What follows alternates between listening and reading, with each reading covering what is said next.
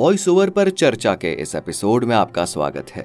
हमारा ये एपिसोड है डायनेमिक माइक्रोफोन्स के बारे में। वॉइस ओवर के लिए सबसे बेस्ट ऑप्शंस कौन से हो सकते हैं? अगर हम बात करते हैं डायनेमिक माइक्रोफोन्स की, जो आपको माइक्रोफोन्स बताए जाएँगे ये ज़्यादा से ज़्यादा सात हज़ार से लेके बारह हज़ार, पंद्रह हज़ार तक की रेंज में इसी रेंज में है, सात हज़ार से लेके पंद्रह हज़ार, इससे ज़्यादा नहीं होंगे। सबसे पहली चीज़ डायनेमिक माइक्रोफोन का मतलब डायनेमिक माइक्रोफोन्स वो माइक्रोफोन्स होते हैं जिनकी सेंसिटिविटी बहुत ज़्यादा नहीं होती। मतलब ये छोटी सी छोटी आवाज़ को बहुत बारीकी से फेच नहीं करते। मतलब बैकग्राउंड नॉइस को बहुत बारीकी से फेच नहीं करेंगे। In comparison to condenser microphones हम आपको ज़्यादा से ज़्यादा तीन माइक्रोफोन्स बताएँगे इस एपिसोड में। तो सबसे पहले जो बेस्ट ऑप्शन हो सकता है डायनेमिक माइक्रोफोन्स की अगर बात करी जाए, सबसे बेस्ट ऑप्शन वो है Shure S M fifty eight ये माइक्रोफोन मैं खुद यूज़ करता हूँ। मेरे जितने भी वॉइस ओवर के प्रोजेक्ट्स हैं, जितने भी मेरे वॉइस ओवर सैम्पल्स हैं, वो इस माइक्रोफोन के ज़रिए रिकॉर्ड करे गए हैं।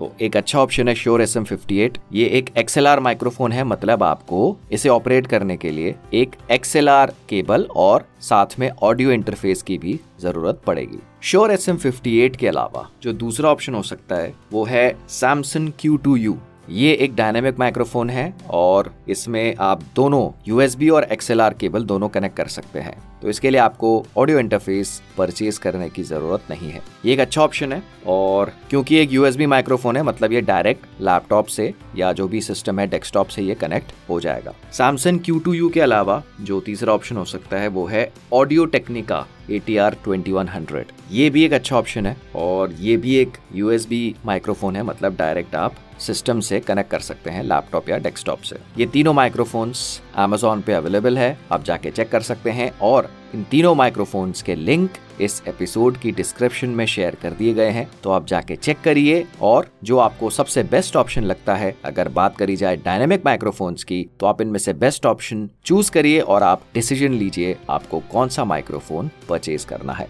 तो आप एक्सप्लोर करिए डायनेमिक माइक्रोफोन्स को और हम जल्द आएँगे अपने एक नए एपिसोड के साथ।